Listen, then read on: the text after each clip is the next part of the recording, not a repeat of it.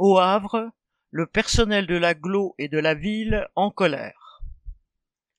Au Havre, les poubelles ne sont plus ramassées depuis mardi 7 mars. Le mouvement des employés des déchets, ordures ménagères, déchetteries, des égoutiers, des agents du cycle de l'eau, rejoints ensuite par la voirie, les espaces verts, les bâtiments, les maçons paveurs, a commencé contre la réforme des retraites.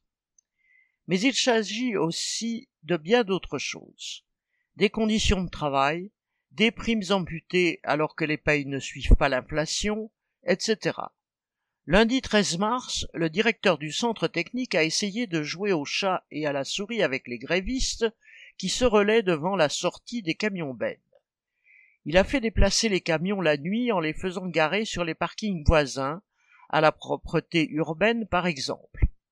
Une partie du personnel a répondu en se mettant en grève le lendemain et en s'installant devant la sortie des parkings, renforçant ainsi le mouvement.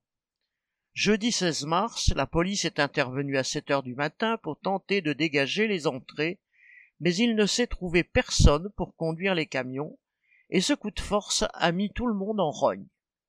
Bien des travailleurs qui regardaient le mouvement avec sympathie, mais, mais un peu de loin, sont alors descendus pour rejoindre les grévistes.